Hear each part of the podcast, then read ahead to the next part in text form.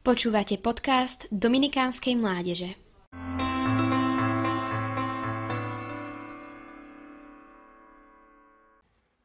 Vedela som, že sa trápiš. Žiaľ, vedela som aj to, že ti nemôžem pomôcť.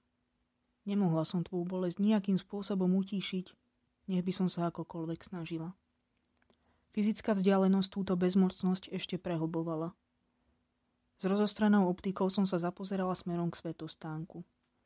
Zdal sa byť tak ďaleko. Zvinula som sa do klopka a viac než trpezlivom súcite som v trpkej sebalútosti nad vlastnou zbytočnosťou chcela prečkať tvoje muky. No táto poloha pálila. Prepaloval ma neodbitný pohľad naší, ktorý som nemohla ignorovať. Nesmelo som zdvihla červené oči a v tom momente sa nám pohľady stretli. Mária. Chce mi niečo povedať? Stála blízko mňa a nehovorila nič. V jej dôvernom pohľade sa sústredili všetky nevypovedané slova, ktoré by v tej chvíli nevážili ani piať. Aj bez nich som vedela, ako dobre mi rozumie. Zrazu toto tiché stretnutie prerušila, ali sa otočila. Zatúžila som hľadieť tam, kam sa pozerala ona. No môj zrak sa oprel o kríž. Vylakala som sa. Podišla som bližšie k matke a sme stáli celkom pri sebe.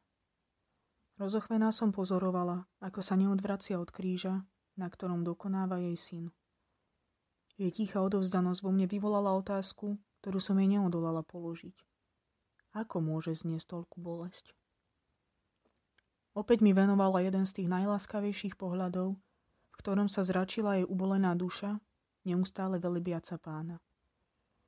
Vtedy vo mne aj bez slov zarezonoval prísľub, ktorý dala na začiatku, aby počiarkol celý jej život a život každého kresťana. Neopýtovala som sa viac.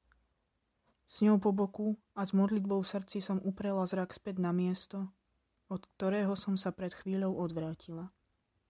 A tak sme verili. Verili sme spolu, že Ježiš trpiacom tele ešte nepovedal posledné slovo. A ja som šeptom opakovala po nej, hľa, služobnica pána. Ježiš bol blízko a matka tiež.